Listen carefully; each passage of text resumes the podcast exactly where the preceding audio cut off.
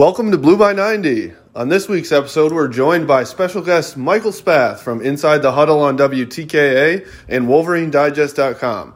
We talk about what the season could look like now with a Big Ten conference-only schedule, Harbaugh's comments about the upcoming season and COVID and the media's reaction to them, and also who we could see step up and have a breakout season this year. We'd also like to announce the winner of the Michigan-Jordan football cleats from our giveaway contest on Twitter and Instagram. The winner is Steve at Maze House on Twitter. Thank you to everyone who entered and congrats to Steve. Make sure to follow us on Instagram and Twitter at Blue by ninety and look out for the next giveaway coming up soon. Also, like and subscribe to our podcast on Apple Podcasts and Spotify, as well as on YouTube. You can find us there at Blue by ninety Podcast. Thanks for listening and enjoy the show. This is the University of Michigan.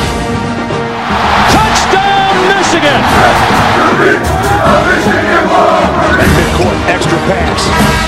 And it goes for the win!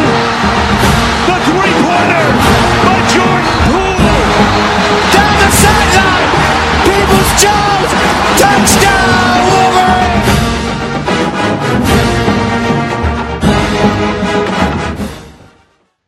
Welcome to Blue by ninety, your Michigan Wolverines podcast. We are three dudes who talk maize and blue. I'm Kalen, joined by Jack and Ro. Guys, how we doing this week? Doing well. We're doing good. It's it's Friday. It's been ninety-nine degrees for a week straight here, it seems like. But it finally rained a little bit here, so we're good. Yeah, Ro, you've been, what, getting out early before the sun comes up or what? I know. I'm not tomato face. Isn't that, it's wild, isn't it? So the, the red has turned into a nice tan. I mean, some are calling me a bronze god. I wouldn't say it, but I've just heard it from people as I've been walking down the street. it's it, it's Ro, like w- looking in the mirror in the morning in the bathroom, brushing his teeth. Like, you're a bronze god. You're a bronze god.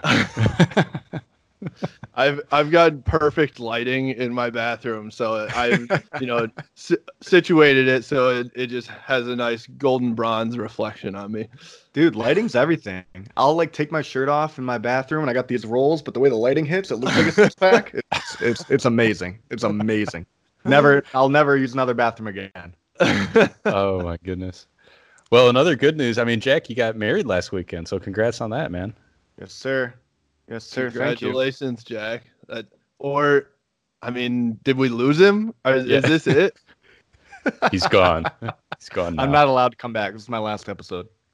This, this is, I mean, this Heather's barged in on every episode, so I feel like now, you know, she has you locked down. So she's going to keep coming in more and more and more. I know. There's no repercussions now. Exactly. You can't leave her. Too much yeah, paperwork, too much money. Yeah, next time she barges in, ask her for her zero to ninety. I'll have, oh, there I'll you have to put her on the spot. She's like, hot take, this is stupid. Stop doing it. That's great. Well, um, what do you say we move on to our uh, um, the rest of our show? With our special guest, right? Our special guest this week is Michael Spath. Um, he's on W T K A ten fifty Sports Talk. He's a broadcaster on Inside the Huddle, publisher Wolverine Maven, Wolverine Digest dot com. I mean, the guy is everywhere, so I think it'll be a good, uh, good interview. Yeah, and he actually he's going to be instructing a class this fall. Well, hopefully this fall, depending on what's going on with the students, and I don't know how that'll affect it. But he's taking over for uh, John U. Bacon. For some, oh, yeah. I think, history of collegiate athletics uh, class at the University of Michigan. So that's pretty cool, too. I'm I'm excited to hear what uh what he has to say. Yeah. Those are uh, those are big shoes to fill, for sure. John Bacon is a is a big name, and he's you know he's got the in with Harbaugh, I know, for a lot of his books and stuff. I know Spath doesn't have uh, as good of a relationship with Harbaugh, I don't think, but... Um, he still has some great things to say, I'm sure, and he knows, you know, he has a ton of knowledge about Michigan in specific and college football in general from all the years he's been around the program. Yeah, so stay tuned for our uh, interview with Michael Spath. All right, here we are with special guest Michael Spath. Michael, thanks for coming on. Yeah, absolutely. Thanks for having me. I actually really like You know, you got Jack, who like, clearly his wife has designed what's behind him in the house. And Kalen looks like he's like in his bedroom. And Justin's got the Ann Arbor bars uh, picture behind him. So he's either like in his like man cave or or maybe he just litters that throughout his house. So I really like the backdrops everybody's everybody's screen right now. Yeah, I got I'm in our guest room right now, which is clearly not designed by me. As you can yeah. tell by the, the fluffy pillows. I have, I have two pillows, and that's about it. Pillow behind Jack. Like, that's... That's right up your alley, man. That's where... I assumed you slept there every night. Only when I'm in trouble. Been there. Been there. Well, Michael, thanks for coming on the show. Um, now, I know that you wrote a really good article this week that got a lot of traction. Um, specifically... Um, it kind of had some stuff to do with uh, when football was coming back and some things that you were hearing. Um, and I just wanted to kind of ask you a little bit about it, and hopefully you had uh, something to elaborate about that. Yeah, sure. I mean, you know, it's interesting because when I wrote that on Sunday and I had talked to numerous sources, including uh, a couple of coaches at Michigan in the week leading up to that, you know, all that information I had at the time was the most recent information. And then in the last four days, so much has changed, including the announcement today by the Big Ten that they would have a conference-only football schedule. Um, that is something that we talked about, uh, that I talked about with my sources. They thought there was a better chance that there would be a regional schedule, which meant that they would drop a couple of Big Ten games. They were certainly... The one thing that everybody I talked to was one hundred percent adamant about was that there was going to be no Arkansas State game and there was going to be no Washington game on the schedule because Michigan was not going to travel out to Seattle and risk, you know, even though they charter planes, there is a, a, a greater inherent risk when you're flying, when you're staying in a hotel multiple nights. Um, that was not going to happen. And the other thing I was told was that the Arkansas State game, if you're going to cancel Michigan going out to Washington, you're certainly not going to allow Arkansas State to come down from or come up from – you know, way down there, um, all the way up to Michigan and have to do the same type of thing that Michigan was going to have to do in Seattle. So those are the de- definitive things that I was told. Uh, also told that there was a possibility of a regional schedule or that there could be an opportunity where teams might have to play um, other Big Ten teams twice just to fill out a schedule. Uh, certainly the announcement today made it definitive uh, that the Big Ten was only going to have, is only going to have conference games. More talk has been about, you know, that they're going to front load, that they're going to kind of blow up the schedule right now as it stands. Um, and they're going to front load all of your your division games so that Michigan will play um, its six, you know, East Division teams as quickly as possible in case. I mean, the fact that they, they announced that tells you that, sure, they're not sure if they're going to start the season. But if they do start the season, they don't expect to finish the season with all their games. That's what that said to me today. So, yeah, I mean, there's been a lot of talk about what's going to happen. And, and certainly um, my sources kept on saying, like, look, like this is what's going to have to happen for football season to take place at all. And I was hoping that they were going to be wrong. Today's announcement from the Big Ten seems like they were closer and closer to the truth, that they knew what was coming. And all of us are kind of left picking up the pieces and trying to figure out, like, what does this mean for college football? What does this mean for the Big Ten? And certainly what does it mean for Michigan? Right. And just to be clear, too, I believe that today they announced uh, that it was a ten-game conference-only schedule. Correct, guys? Mm-hmm. Well, they what? didn't They didn't say the ten-game, right? No, they didn't say ten. They didn't say ten-game? Okay. No, they've said conference-only, which, you know, without being specific, I mean, right now every team is playing nine conference games. What I've been told is nine or ten. Uh, they'd like to balance it out with ten conference games, um, so they have five home and five away. Um, but, yeah, I, I don't think they've definitively said that yet. They certainly haven't said there's going to be twelve games. Uh, they haven't announced, like, when that schedule is going to take place, whether it's going to be the opening weekend or they're going to delay it a little bit. Um, I, I think they're going to try to space this out so that teams have time to adapt. Because one of the things that you guys are probably aware of, too, is people, kids are going to, you know, athletes are going to test positive for COVID. They've already tested positive for COVID. And the subplot of going on this season that I, I certainly think people are aware of a little bit is there's going to be star players and big-time players that are testing positive for COVID at certain points in the season and all of a sudden have to sit out for two weeks. And so how was that going to – I mean, if you're Clemson and Trevor Lawrence tests positive for COVID and he's got to sit out for two weeks and you're playing – Florida State and I don't know, Notre Dame, right, on, on your schedule back-to-back, like that is a far bigger impact on you than if your backup left tackle tests positive for COVID and has to sit out for two weeks. And, yeah, right. yeah we, we've actually – go ahead, Jack. Well, I was going to say, I know we've talked about it before where, you know, our running back room seems to be pretty deep this year. And same with, uh, I mean, quarterbacks. We have two quarterbacks. Nobody knows who's going to start yet. I mean, that puts Michigan in a better situation. You know, hopefully that doesn't happen. But in this scenario, that could be helpful to us where it might hurt other programs.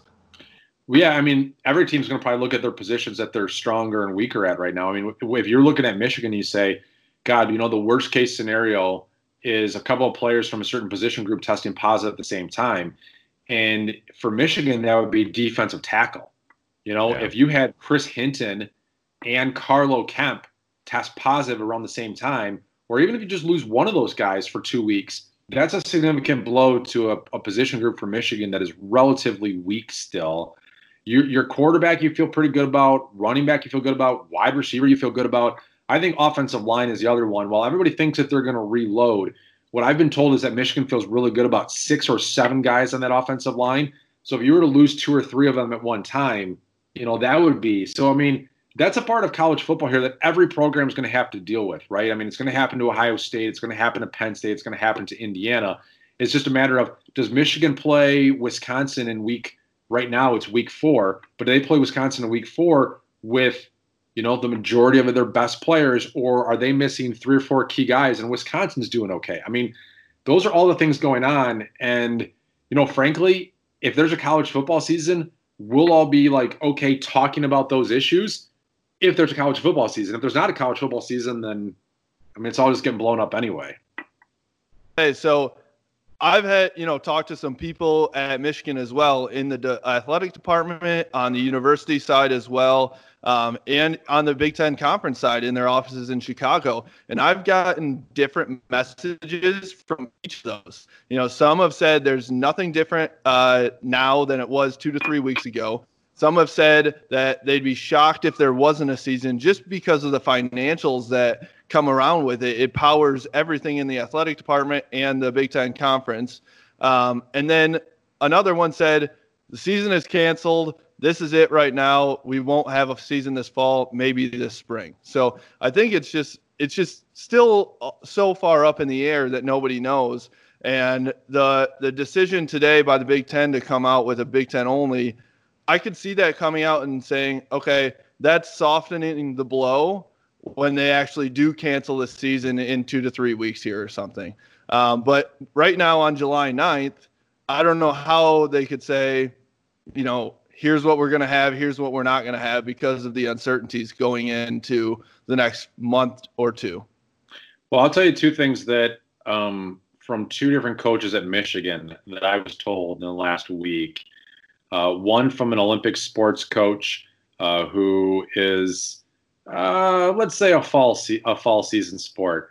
Um, and this person told me that, uh, you know, that they have no desire to travel. They have no desire to go on the road.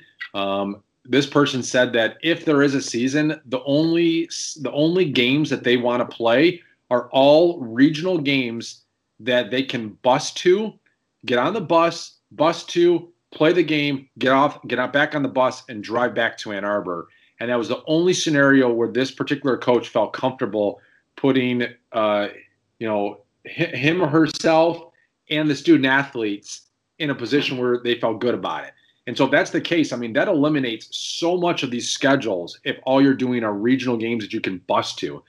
The other one was from a coach at Michigan that coaches a winter sport and said, look, if there's no football season, there is only one other sport that the University of Michigan has a chance to play uh, this year, and that's college basketball. And they said if there's no football season in the fall, every other sport gets wiped out, and that's not a Michigan thing specifically. That is a across college athletics thing.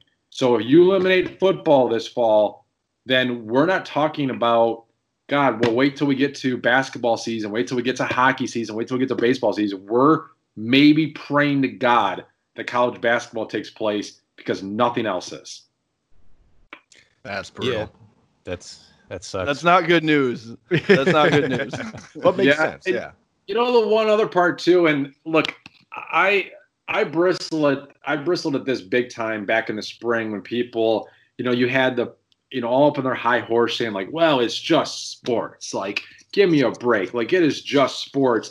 It is not just sports, okay? First of all, let's start with in the in the professional ranks, you have people that make their livelihood off of it, right? I mean, athletes, you can say what they want, that they're millionaires, that some of these guys make one hundred million dollars or more, but you've got you've got players, you've got uh, the front office, you've got scouts, you've got ushers, you've got all the people that are going to the stadium every single week that are making money off it. Now you come down to like the college level. You've got a lot of college athletes. Let's face it, even at a place like Michigan, where everyone wants to say that Michigan does everything the right way, most of these kids that are showing up at the University of Michigan have one goal, and that is to play in the N F L. It's not to get an engineering degree or a business degree or a law degree from the University of Michigan. It's to play in the N F L. And so you take away a college football season, and now their opportunity to play in the N F L gets hurt. So like, there's that trickle-down effect. You guys have a podcast, Blue by ninety, that you guys really love doing. If there's no college football season, your podcast is gone, right? Like, no one wants to listen to three guys talk about like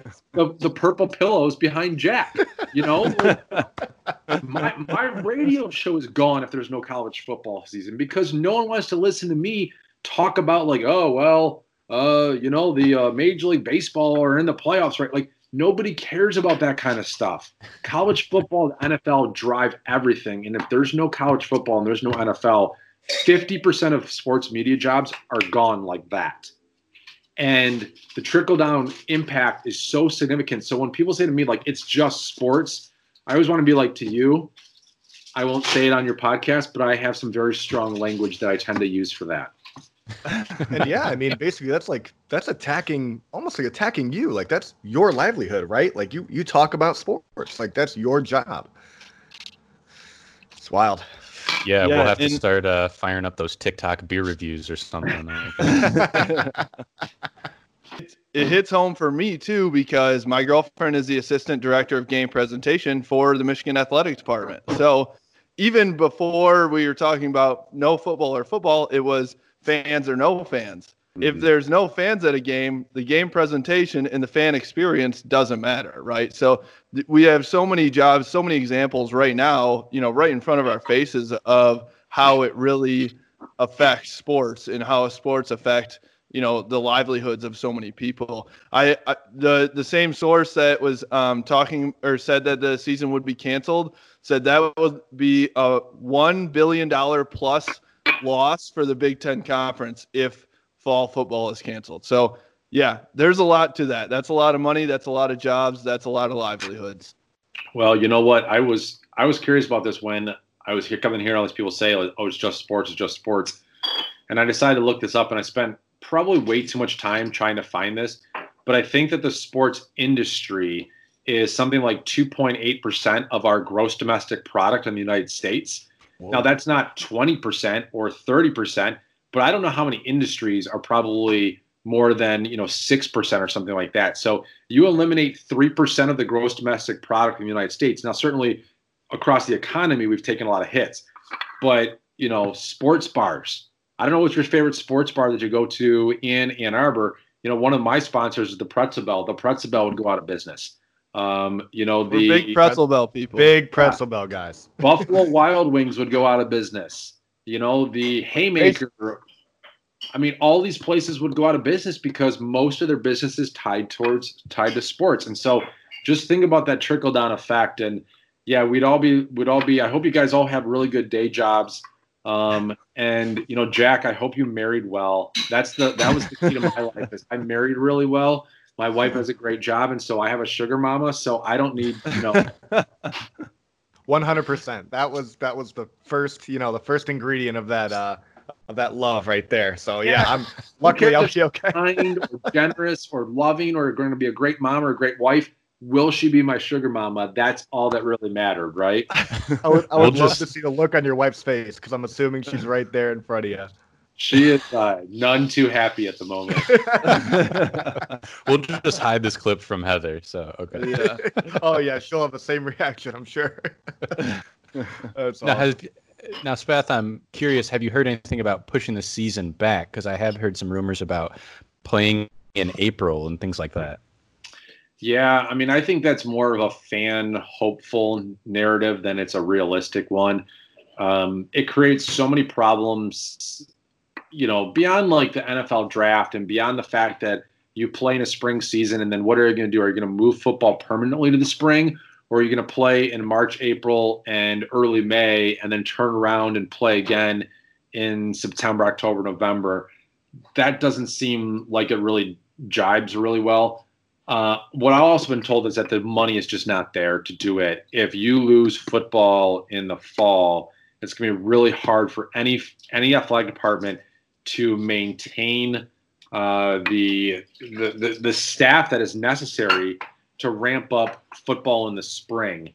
Um, you know, how do you pay for all these different things? And so I, I think the the financial impact and the timing impact make it almost impossible. But that said, what's the alternative? You cancel football in the fall and then there's just no football at all until next year? I mean, what does that look like?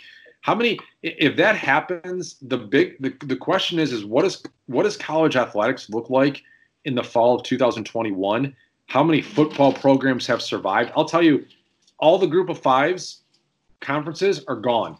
All of them are gone. Um, the Olympic sports – probably outside of baseball and softball, you know, hockey, which is quasi a revenue sport. I think they break even for Michigan. Most of those sports are, are like the Michigan has what thirty varsity sports right now. I think twenty-five of them would be gone like that. And then you've got Title nine issues, and you've got to like stay within, you know, federally legislated laws that say you have to be able to offer. So if that's the case, now are you cutting in order to like keep that in, in place? You still keep football, but you have to have eighty-five female scholarships. So you have a couple of female sports, but you can't have any more male sports. So hockey and college basketball are gone. I mean, this is what we're talking about here, folks. This is the this is the end of everything if there's no college football in the fall. And I know we've kind of talked about this too, is like this could possibly be an opportunity. It might get us into a whole different conversation, so Kalen, cut me off if you need to. But what if it could be something where, let's say they do move football to the spring. For Michigan, that could be a better opportunity to play football in the spring rather than the fall, just weather-wise, and then you move maybe, let's say, baseball and softball to the fall, where there's a little transition there. I don't know. I, I, I'd assume that football players would I kind of almost do the same season, just kind of reversed, where it's colder in the beginning and then warmer in the end. But I know for baseball and softball, it'd be that'd be perfect weather in the fall. Not that we're you know we need to put anything around them, because football is the is the breadwinner of Michigan. Yeah, I mean, if it were to happen, I, I think you'd get really creative with certain things. I think certainly Michigan baseball or baseball overall, um, you know, being played in, say you started the season like the first of August, and you had August, September, really nice weather in Michigan. October, you're trying to get, you know, finishing up, because then you get to November, and my God, um, could you imagine the, you know, the Big Ten baseball tournament in November? I mean, it'd be as bad as, ha- it's as bad as the Big Ten starting its baseball season in March, which it does right now a little bit, right? So, no, I mean, there'd be a lot of give and take. I- I'll tell you, I'll tell you this. If football has to play in the spring, that's the only way that it can exist. That's the only way that it can make money is by moving to the spring. twenty other varsity sports at Michigan and all the other varsity sports across the college uh, college athletics um, landscape would say, what do you need us to do? What? How do we need to adapt? Because they are all understanding that they don't exist without football. So if that means softball plays in the fall, if that means, you know, hockey plays in the middle of the summer, so be it. That's what's going to have to take place, because everything revolves around college football. Very well said. Yep, we need college football. I know I need it in my life, and I'm sure yeah. all of you guys too. Um, so let's move on to our second down segment, um, Harbaugh's presser. Um, he kind of had this quote that was very much like chopped up and taken out of context, um, and feel free to jump in if I'm getting this wrong at any point. But I'm pretty sure, to kind of paraphrase here, he said something in terms of um, we understand COVID as kind of a part of our society at this point, and when they say that, you know, when the officials come out and say we should not play because that will make things worse, we're going to them because that's what we do here. But as far as I understand right now, they're not saying that playing football is going to make things worse, and our guys want to play. So we're ready to play in the fall as of right now. Does that sound about right to everybody? Yeah, I would say so. I mean, I, I think I think Harbaugh actually, if you watched the entire Zoom uh, teleconference or read the entire transcript, I mean, he, he struck a really strong chord. He, he said, I'm looking out for my student athletes. I'm looking out for my players. And and as long as they tell me, as long as our medical community tells me we can play, we're going to play. If they tell me we can't play, we're not going to play, and that's okay. But what – you know, we're all, I mean, I, you know, I'm part of the media. You guys are, um, as a podcast, I don't know if you guys consider yourself part of the media yet. You're trying to work your way up there. Uh, but, I mean, we're our own worst enemy, right? Like, all we want is more Harbaugh access. All we want is more Michigan access. And then the very thing that we do is take a snippet of what he said, the very salacious part, and we turn it into yellow journalism where we just drop that. And we say, everybody, look what Jim Harbaugh said. And then two hours later, we come back and be like, oh, by the way, that's not really what he said. He said something else. Let me explain the whole thing. I thought there was a great example yesterday, and, and I don't want to identify the author by, by name. I don't think we need to do that. Um, he writes for The Athletic. We can go ahead and say his publication. But someone said to me, it's like you literally walking by and like dropping a match into a tinderbox. And then be like, hey, everybody, look at this fire. Let me. I'm going to write a story about this fire that's going on. Does everybody want to read about it? I mean, that's what he did. So I had a, the way that I started my show today, I went for like twenty minutes straight, just absolutely crushing this, thinking, talking about how unfair it is. Uh, it was. It was. I'm sure your guys' thoughts are the same thing. I mean, that Harbaugh is not the easiest person to deal with in the media. Um, he's adversarial. But we don't make our jobs any easier by taking his his words and completely taking them out of context. And, yeah, so Harbaugh's this guy, right, that doesn't allow anybody into anything, right? He never has been this way. He withholds information, whether it be, you know, we've seen the roster back in, you know, what whatever year that was. He didn't even put out a, a depth chart, you know, all these things. It's to that point for Harbaugh, but – I know why. It's it's because of things like this, right? If I'm Harbaugh and this is what's going to happen every time I talk, I'm going to sit my ass inside Schembechler Hall and not say a damn word to anybody. Why would you? I'm going to coach my team. I'm going to do what I need to do. But why would I go out and say more than I need to say to when it causes this much of a stir? And it's always twisted into something negative for him.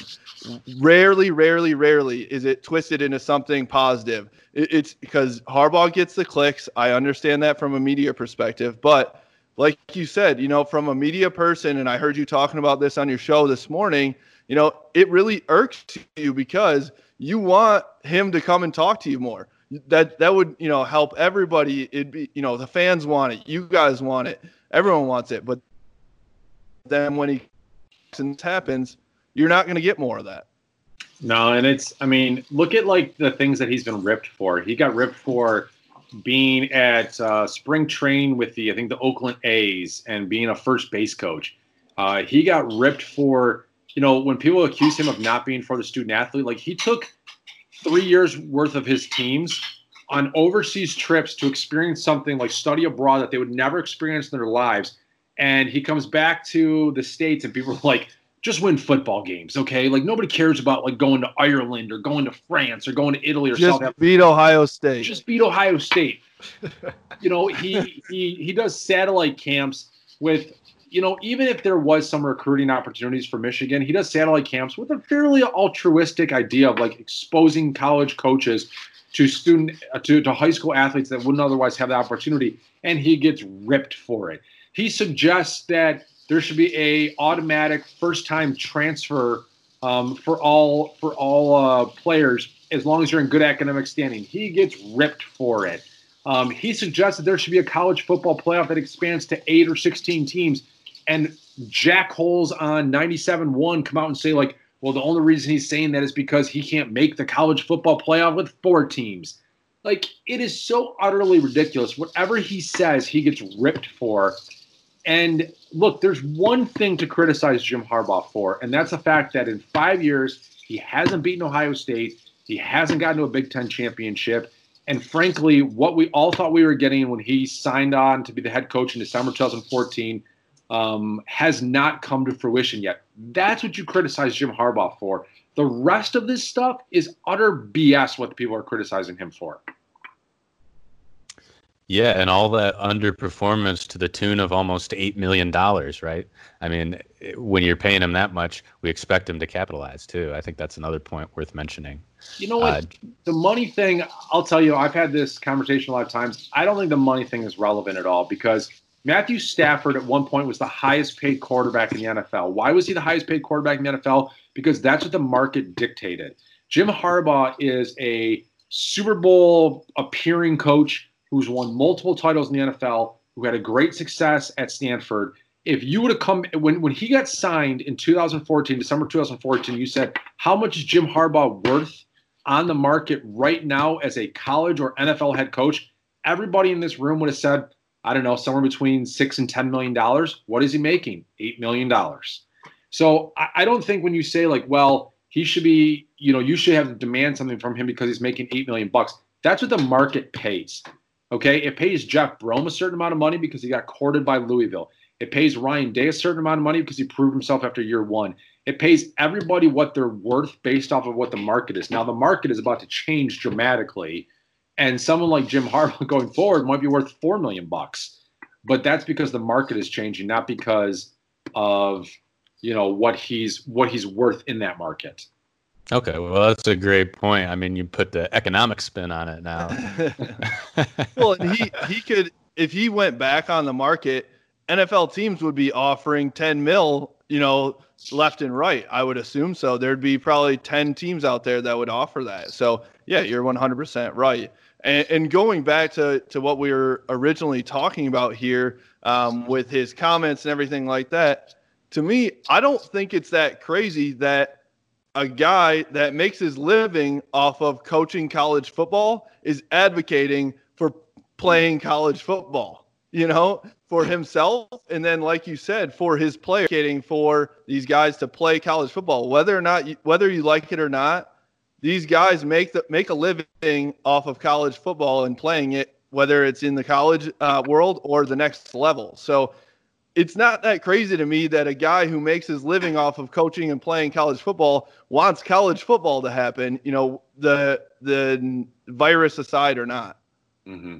No, I one hundred percent agree. I mean, you know, we had Zoltan Mesko on my show on Wednesday, and Zoltan, um, you know, played – he he got drafted, I think, by the Patriots. At least at some point he played for the Patriots, and he played for Bill Belichick. And he said, look, I got cut because – I, you know, had a minor injury and I missed a couple of weeks, and I wasn't, when I came back, I wasn't as effective as I was beforehand. And Bill Belichick's like, screw you. You can't help me win football games anymore. I'm dumping you. Even though Zoltan Mesko was making about six hundred thousand dollars, which is not very much money in the N F L, but he's like, gone. And, you know, what Zoltan said is, in college football, if you are paying Jim Harbaugh eight million dollars, you're not paying him eight million dollars to be a great ambassador for Michigan, to graduate students. We can all that's all that's all hunky dory, but he's being paid eight million dollars because his value is that he wins football games. And so, yes, for him, he's looking at the season and saying, I want to coach football. My players want to play football. Um, so, yeah, I mean, it makes certain sense that he's advocating for a football season. But I will tell you what, I don't know Jim Harbaugh very well. Um, we're not buddy-buddy. Um, I know that, you know, the the Michigan football uh, department and the coaching staff doesn't really care for my criticism of their success. But at the same time, I mean, he is someone that, as an alum of the University of Michigan, I'm proud he's my football coach because he does look out for student-athletes. And if it comes that they have to cancel this season, he'll be the first one to say, this was what was in the best interest of all of our team, of our entire team, and I support it one hundred percent. Very well said. I, I think we're all and, Harbaugh supporters, right? We are, for sure. And, and going back to the players' side, too, you know, I, you had my cousin Craig on uh, the other week, too. Whoa, and, whoa, whoa, whoa. Uh, uh, cousin so, Craig is Craig Rowe and Justin Rowe are cousins? Oh, yeah. Yes. Wow. Yes. Nice. Yep. Um, yes. Yes, we are. um, but I'm the I'm the better athlete, obviously. I'm sure you can tell. You know, I mean, by my better what? And... Pong? I I'm probably faster than him at this point. He's he's gotten fat. You know, he's got to be he's got to bulk up for the C F L. He's a professional athlete, and you're a better athlete than he is. Okay, sure. Okay, go ahead, John. Good thought. We gotta we gotta have Spath on more often, just for you know, like, just just for this. I love it. Craig's probably gonna listen to this. He's gonna be like, "Are you?" He's gonna text me. Are you kidding me, man? Like, this is no joke. He's gonna fly out to me and be like, "All right, let's go one on one." He's that competitive. That'd be great content. We should do it. At, uh, the his or his quote was, "Many players out there would die to play football," right? Uh, and that is not, you know, I. It's it's taken out of context a little bit because nobody would actually want to die for football. But these guys have worked their whole lives. I know him, and he has literally put in thousands and thousands and thousands of hours into film, into training. I mean, he was eating five thousand calories a day in co- in college and just stuffing his face because he needed to put on more poundage. These guys have sacrificed anything for it. So they are willing to do a lot of things to make it to the next level and play this game. No, I mean, that, that is what he said. I mean, is is they're willing to sacrifice. And and his argument was essentially that um, he said, look, if you told me that I had a risk of getting COVID because I was going to get together and, and train with my teammates, I would do it anyway. And he said, if you told me after week one that ten of my teammates um, tested positive for COVID, within an hour, I'd be at the training, um, you know, in, in, in the gym working out. And if you told me that guys were going to miss time because they tested positive for COVID, I would still be training because, like, that is the football mindset. That's the football culture that they're just geared towards. Football is all that matters, and we're just going to do everything possible to play football. So, yeah, that that is what his point was, and I've- I think he would just kick Justin's ass in every in every competitive event possible. All so, right, all right. We, we gotta make Bad this happen now. Bad is not invited back to anything. Video evidence. I I will say he. I agree with you. He would do anything for football because I've watched him crack ten raw eggs into a blender, blend it up, and just chug it. So yeah. He'd do anything to, to play football because that's what he was doing to try and gain weight. But you haven't eaten raw eggs? A dozen raw eggs? I mean, come on. I, yeah. yeah. Come on, you haven't seen Rocky? Bro. Yeah. This is why he made it to the N F L, and I am sitting here drinking a beer right now. Yeah, those raw eggs better be in a beer bong, I guess, right? All right, well, let's move on to our third down segment. A, hopefully a much happier topic, because in this world we're assuming that we're playing football and we're assuming uh, that we're all watching football as well. Who do you think has the best chance to replace D P J and Tariq? Which freshman will make the biggest impact this year? So uh, Spath, what you got? Just about freshmen or or anybody that can replace them? If you know somebody else, I mean, yeah. Because I'm not, I'm not a I rarely, rarely talk freshmen up because I have seen freshmen five stars come in, four stars. You know, you see a unheralded three star from New York who Tom Lemming said the only chance he had a chance to play at a big time school was to be a cornerback, and he ended up being the all time leading rusher in Michigan football history. So I don't ever really talk about what freshmen are going to do. I'm more so focusing on the second year players, the third year players, and to me, I have an absolute – oh, man, this was going to sound really bad. I'm really excited about Giles Jackson. I think Giles Jackson is – you could understand where I was going with that. Um, Giles Jackson is is going to be the best athlete at the wide receiver position that Michigan has had since Steve Breaston. And wow. I hope to God that Michigan uses Giles Jackson like Purdue uses Rondell Moore – and that they didn't quite use Steve Breaston well enough. I mean, I think the the thing that frustrates me more than anything else as a Michigan fan for the last twenty years covering this team, but even beyond that, is coaches who have an extremely s- superb talent and don't use that talent to the fullest of their ability, right? I mean, like someone like Charles Woodson finishes his school and you say, there's not anything else that they could have gotten out of Charles Woodson. You know, Brandon Graham finishes and you're like, damn, the guy had twenty-six and a half tackles for loss. He had more than eight sacks in three of his seasons. They ain't nothing else that they're going to get out of Brandon Graham. But Jabril Peppers finishes his school at Michigan. You say, they ran this this guy as a freaking Wildcat quarterback. Five years after the Wildcat quarterback was no longer any good, they didn't do anything else with him. Like, that pisses you off. Rashawn Gary, they wasted his talent. Steve Breaston was... Steve Breaston was Percy Harvin. Steve Breaston was Anthony Carter. Steve Breaston was the most unique athlete Michigan had had in twenty years. And they were like, let's have you be a wide receiver on the outside. Sometimes we'll hand the ball off to you. Just a complete and utter waste. And so I don't want to see that happen with Giles Jackson. If they use him the way that they're capable of using him, this is a guy that should touch the ball fifteen to twenty times a game. A game. Okay? He should be getting five touches in the backfield. He should be getting, he should be targeted ten times as a wide receiver and just let this guy run wild. I think the stat I looked up the other day was in his true freshman year. Now, again, it was only about twenty touches, but I think like twenty-five percent of his offensive touches went for twenty yards or more. That's an incredible wow. stat. And if yeah. he could, now you give him fifty or sixty touches in a season, maybe you say like, there's just no way that twenty-five percent of them are going for twenty plus yards. But I think if you truly put him in speed and space, Giles Jackson Giles Jackson goes for twenty plus yards on twenty-five percent of his offensive touches. If that's twenty touches or forty touches or sixty touches, that's the guy I'm excited about. So, so do you see Giles Jackson playing that slot position, or is he going to get some snaps, you know, in the backfield or end around? You know, how do you see all those all that all yardage coming out? All of it. You take J U. Chesson. Remember when J U. Chesson was their end-around specialist?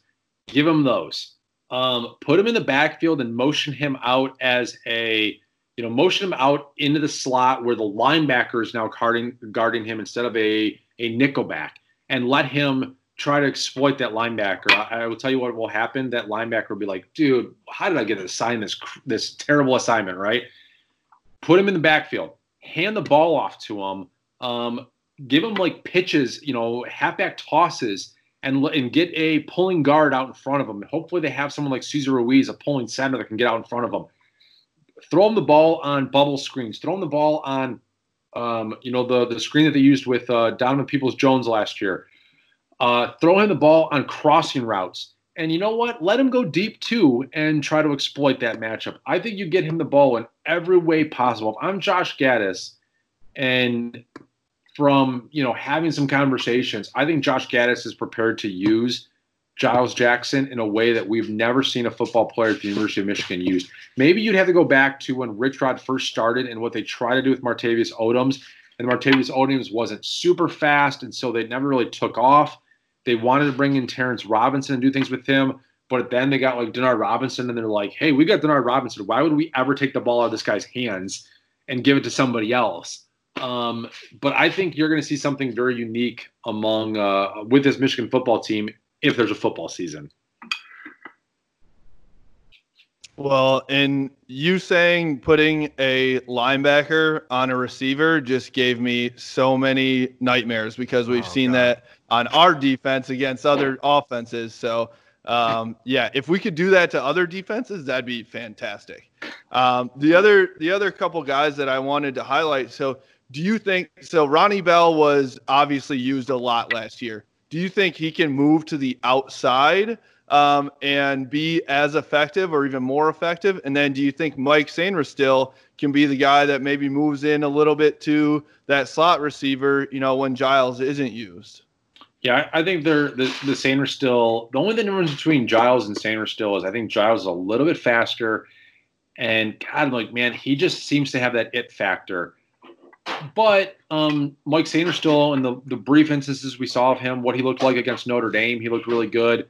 uh, his ability to make some, you know, to wiggle a little bit and, and to create some space for himself. So I was shocked, honestly, that we didn't see more of Mike Sainristil a year ago, because the spring of two thousand nineteen, he was getting the ball a ton, and then he disappeared from, uh, you know, disappeared from the game plan the first like six to eight weeks of the season. So, yeah, I would expect to see more of Mike Sainristil. In terms of Ronnie Bell, yeah, I mean, why not put him on the edge? You know, he is six one. He does have the size. Um, he has been working out with Joe Milton. If Joe Milton's the starting quarterback, Ronnie Bell is like, dude, I got my Shea Patterson here. I got the guy who knows me. If it turns out to be Dylan McCaffrey, Ronnie Bell's like, oh, damn. Well, I guess my days as being the number one receiver are gone. Because um, he hasn't spent any time with him. But at the same time, like, you know, Dylan McCaffrey's been working out in Colorado, so he hasn't spent time with Nico Collins or Giles Jackson. But, but yeah, I really like Ronnie Bell. I really like this receiver core. I really just want to see them utilized to the best of their ability, because this could be the best wide receiver core in the Big Ten. But I feel like the last couple of years, and you want to go back even to like the Brady Hoke era, we have been seeing, like, this is a guy who's incredibly talented. Nico Collins' career receptions, his best season is thirty-eight catches. thirty-eight catches for that guy who every time you throw the ball to him, anywhere near him, he goes up and catches it. How does that guy have thirty-eight as his best single season? How does that guy in the red zone, how is he not targeted every time you go to the red zone? Every time you go to the red zone. Like, I don't understand things like that. People always say that football is a very complicated game, and yet it's also a very simple game. I have a matchup advantage at this position. I'm going to use that to my, you know, I'm going to use that as much as I possibly can. And it seems like Michigan, maybe it's just because I follow them more than I follow Wisconsin or Ohio State or Indiana or Penn State, but it seems like Michigan literally goes like, oh, Nico Collins, he's better than any cornerback he's going up against. You know what we're going to do? We're going to use him as a decoy this whole game. Like, what is that? What? Preaching to the choir. I mean, he should – Nico should get a target on every four downs to me. Yeah. It, it blows and, – and and that, I think, should be a deep ball, because he comes down with – this is probably not a real stat, but like ninety percent of deep balls he comes down with somehow. I mean, well, that would be accurate. Yeah. It'd be really nice if a, if a quarterback could throw him a deep ball where he doesn't have to stop and wait for three seconds and then jump ball to catch the ball and then just go down. Uh, like if you could hit Nico Collins in stride, uh, he would have, he would have had five more touchdowns last year if you hit him in the stride.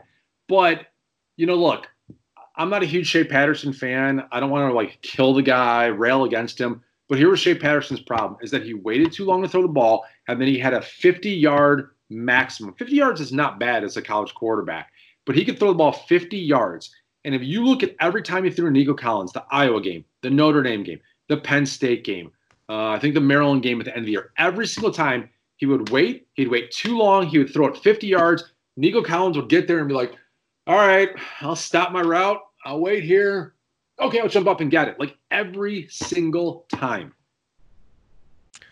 Yeah, can't have that, yeah. If if uh, if you checked our Twitter at all, which I'm assuming you didn't, but I posted a, a video of. Oh, you um, got killed today. I, I did, but I also got I, I got killed, and like people liked it too. But the Speight the Speight video, like I didn't see. So it was the video of of uh, Wilton Speight to Amara Darbo in Wisconsin game. At the end of the game, he dropped it in forty-five yards, I think it was, but.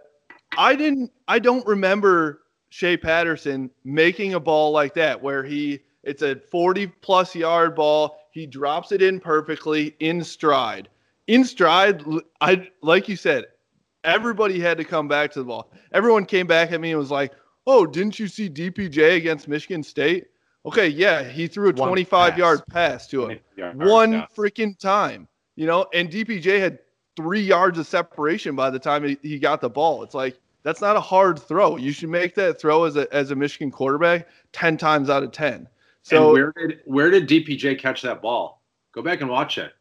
He doesn't catch it like this. He catches it like here on his shoulder. Yeah, yeah. Ball is behind him a little bit. He he just I I I agree with you. Like I think we actually will, because of the um experience and decision-making maybe miss Shea a little bit because we've got two new quarterbacks in, and they're going to make some mistakes at the beginning of the season. But, I mean, Joe Milton is going to throw the ball eighty yards. These guys know it. Dylan McCaffrey, I think, can throw it pretty well. So it's like we're going to be all pumped up for the deep ball, and I swear to God, Josh Gaddis, I will be so angry at you. I know he's listening to our podcast right now. He always does. But I will be so angry with him if we do not throw the ball deep once every four downs, preferably to Nico Collins. Nico Collins to Ronnie Bell to Giles Jackson to Mike Sainristil to to Nick Eubanks to uh, to uh, Roman Wilson to A J Henning. I mean, they've got they've got speed. They've got wide receivers that can do it. You know, we um, I know you guys are big fans of Brandon Brown. I'm not really sure why, but um, but Brandon and I were sitting up in the press box for the Michigan Ohio State game last year, and it was the pregame, and Joe Milton was standing on the other side of the fifty-yard line, and he would like roll out to his left, and then he would like flick his wrist and throw it across his body, and he would throw like this sixty-yard dart to the far corner of the end zone, and the guy would like catch it.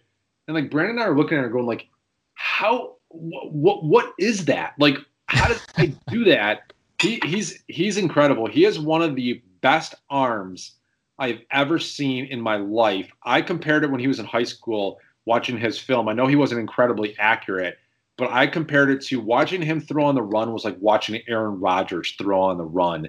And wow. People can say, like, that's hyperbole and what are you doing comparing him? Nobody's saying Joe Milton is Aaron Rodgers or is ready to step in, but his arm strength is Aaron Rodgers-esque.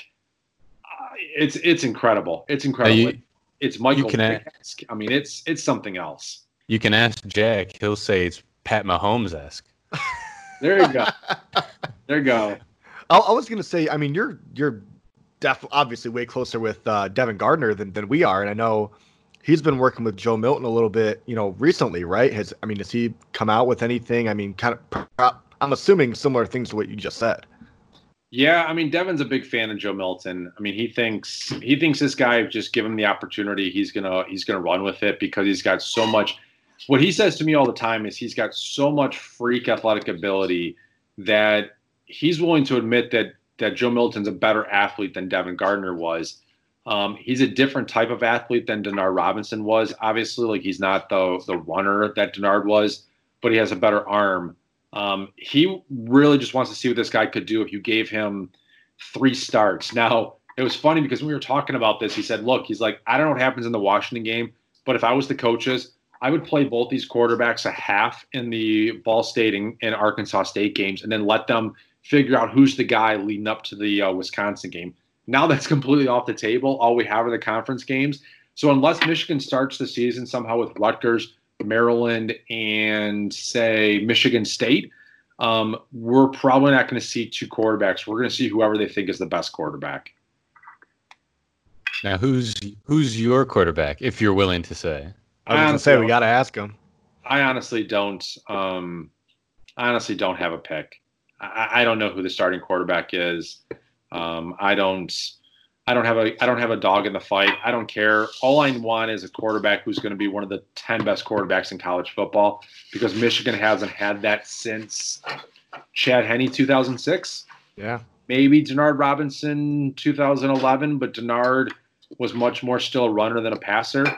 Um, it's been That's a, a non-answer. Come on now, yeah, no, no, Jack has flip-flopped. He's I been really all over the place. Really don't care. I can't be mad at that. He wants a winner, right? I, nobody can argue with that. Yeah.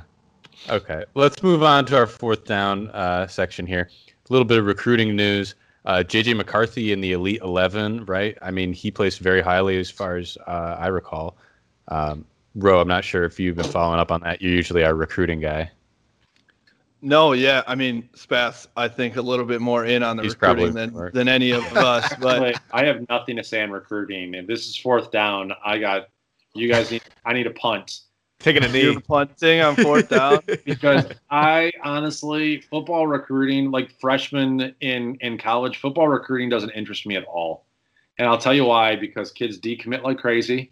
uh, because every kid is hyped up to be the next great thing. J J. McCarthy has been a five-star, give or take, the entire time that he has been a Michigan commitment. He is, according to a lot of Michigan fans, he's the salvation. You know, if it doesn't work out with Joe Milton, if it doesn't work out with Dylan McCaffrey, if it doesn't work out with Cade McNamara, if it doesn't work out with Dan Villari, if it doesn't work out with um, with Justin Rowe and, and Kalen and Jack, then J J. McCarthy will save the day for Michigan football. And, and who cares if it's not until two thousand twenty-two or two thousand twenty-three? J J. McCarthy is the, co- the is the Andrew Luck of Michigan football. I, I, I don't care for it. I, I don't care for the way that the, the, the kids are hyped. I don't care for, you know, he's going against high school competition. He's at an Elite eleven camp where, I mean, I watched some of the highlights. Did you guys see a uh, eleven-man defense that he was that he was thrown against? Because all I saw of him was throwing passes to wide receivers. Look, you can take any quarterback in college football. You can take Shea Patterson. You can take Dylan McCaffrey. Or you can take um, Wilton Speight. Guys, you know what you can do? You can go get John O'Corn and Stephen Threet. And you can throw passes to wide receivers without a defense around. And I'll tell you what, I bet you Stephen Threet and Nick Sheridan and Justin Fagan and John O'Corn and Brandon Peters look damn good throwing against nobody. So for me, Elite eleven, what did J J. McCarthy do? I'm punting because I don't care in the least. I'm I'm gonna I'm gonna bring something up here, and I don't know if anybody's made this comparison yet though. And I saw some of the film, and obviously he's super talented. I'm not saying that he's not, but I mean, we remember Shane Morris, right? He was supposed to be the savior. Ooh, Jack. I'm not I'm not saying wow. that's that's gonna happen, but it, it could happen. Like you said, like people flip flop, things change once they get to college. I don't know. I I I don't think I think as Michigan fans, and we've done it, we've put him, we've labeled him as a savior. You know, it doesn't work out with, like you said, Michael, it's like if Milton doesn't work out, if McCaffrey doesn't work out, if Villari or McNamara don't work out, we we know it's gonna be J J. McCarthy. What if that doesn't happen? I don't know. We saw it with Shane Morris. I don't know. Well, if listen, if we're to the point and neither McCaffrey or Milton work out after all we've talked about them, and I'm gonna fucking lose it. I'm sorry, but gee, like we've we've been to this point where everybody's the savior, and Michigan fans are the kings and queens of putting the backup quarterback or that next guy. He's the guy, right? It's the same thing as next year is the year.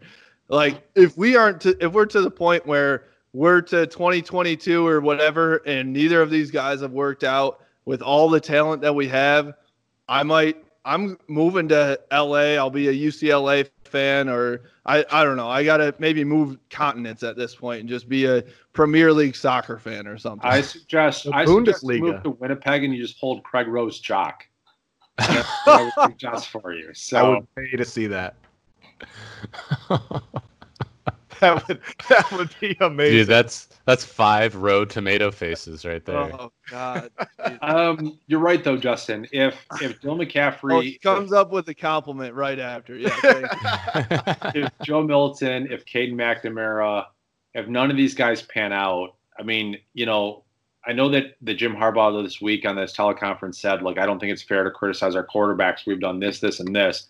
But Larry Foote recently, Brandon Graham recently, every former player I talked to, Sean Crable, um, uh, James Whitley, who I spoke to recently, Devin Gardner, who I speak to all the time, um, Craig Rowe, Zoltan Mesko, Reuben Riley, every single former player I talked to, I don't even have to steer the conversation. I say, what do you think is Michigan from this Michigan football team? And every single guy says, we just don't have, we haven't had a quarterback for five years. I mean, that's what it is. Like, and you know what? You can't bullshit former players, right? Like, former players get it. They understand. And if they said to me, if they said to me, like, you know what, we just haven't had an offensive line for five years, or they said to me, you know what, um, our defensive backfield stinks. They understand it better than anybody, and they have come back every single time to a man. We just haven't had the we have just haven't had a great quarterback. So, and J J. McCarthy, we trust. Yeah. Oh God. I'm gonna I'll drink to that. I'll just keep drinking. All of us can just keep drinking until we, you know, maybe win a Big Ten championship or beat Ohio State in the next twenty-seven years. Well, then I'm gonna need to buy a lot cheaper scotch from now on. So no yeah. shit. Yeah. Well, on that happy note, um, I also like to move to cover another guy that's hopefully is a lot happier. I know we don't all trust these um, these uh, recruiting agencies, but I'm looking at twenty-four seven Sports.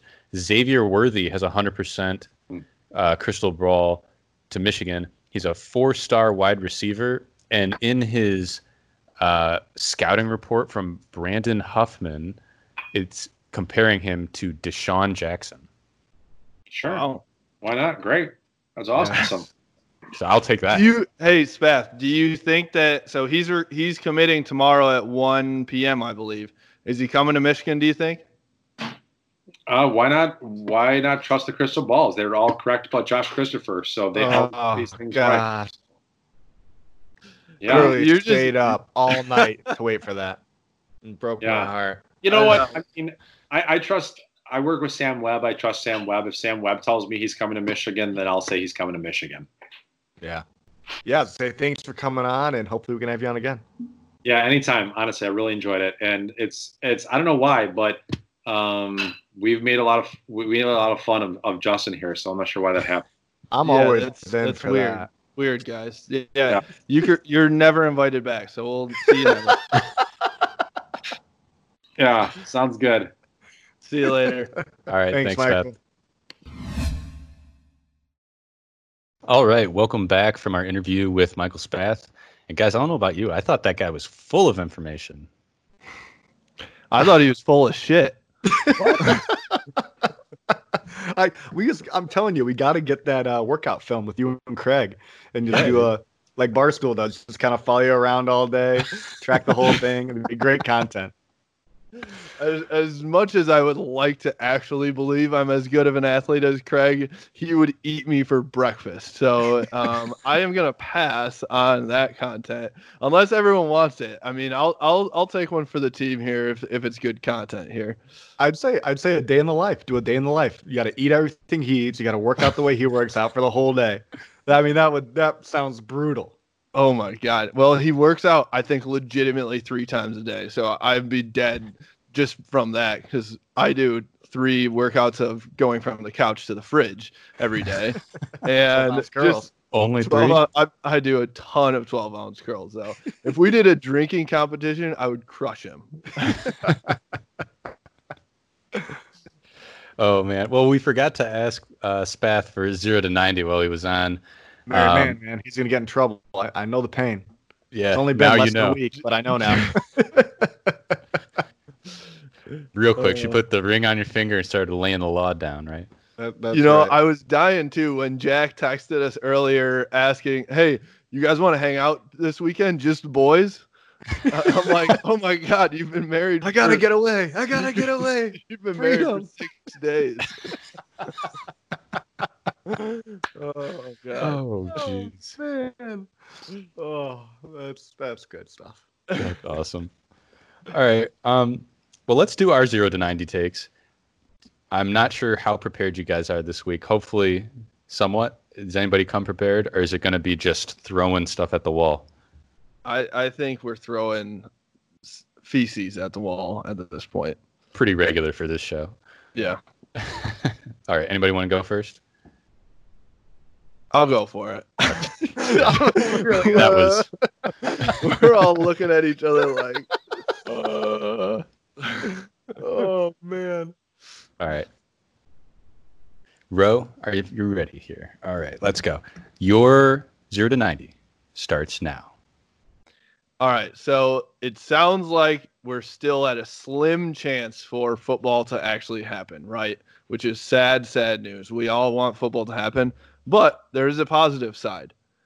If football doesn't happen this year, we don't have to see Justin Fields win the Heisman. We don't have to see Ohio State go twelve and oh, thirteen and oh, fourteen and oh, fifteen and oh and win a national championship because they have the best shot. They have probably the best team, best quarterback in the country. So I will Ooh, take no season. There you go. There's your thirty seconds. All right. But I appreciate the sentiment.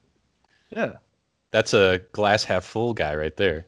I'm trying here. As a Michigan fan who, when we haven't won anything in a while, you have to kind of, you know, get around these these uh, these things here and, and look at it somewhat positively. I do. I love the spin you put on that. That was great. I mean, anytime I don't have to watch Ohio State win, I'll take that ten times out of ten. Sure. All right. Jack, are you ready for your zero to ninety? As ready as I'll ever be. All right. Your zero to ninety starts now.